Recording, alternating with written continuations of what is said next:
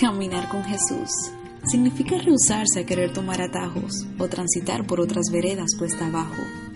Caminar de su mano es equivalente a vivir una vida con intención, con la idea de dejar huellas perdurables y de ser la causa por la que otros quieran fundamentar una relación viable con Él. Caminar con Jesús es reconocer el poder exorbitante que se manifiesta en nuestras vidas cuando le amamos sin reservas. Caminar con Él es ganancia, entre tanto perdemos el miedo, el egoísmo, la negligencia y la pesadez. Es la garantía de que su compañía nos revierte las penas en alegrías, la oscuridad en luz y la muerte en vida.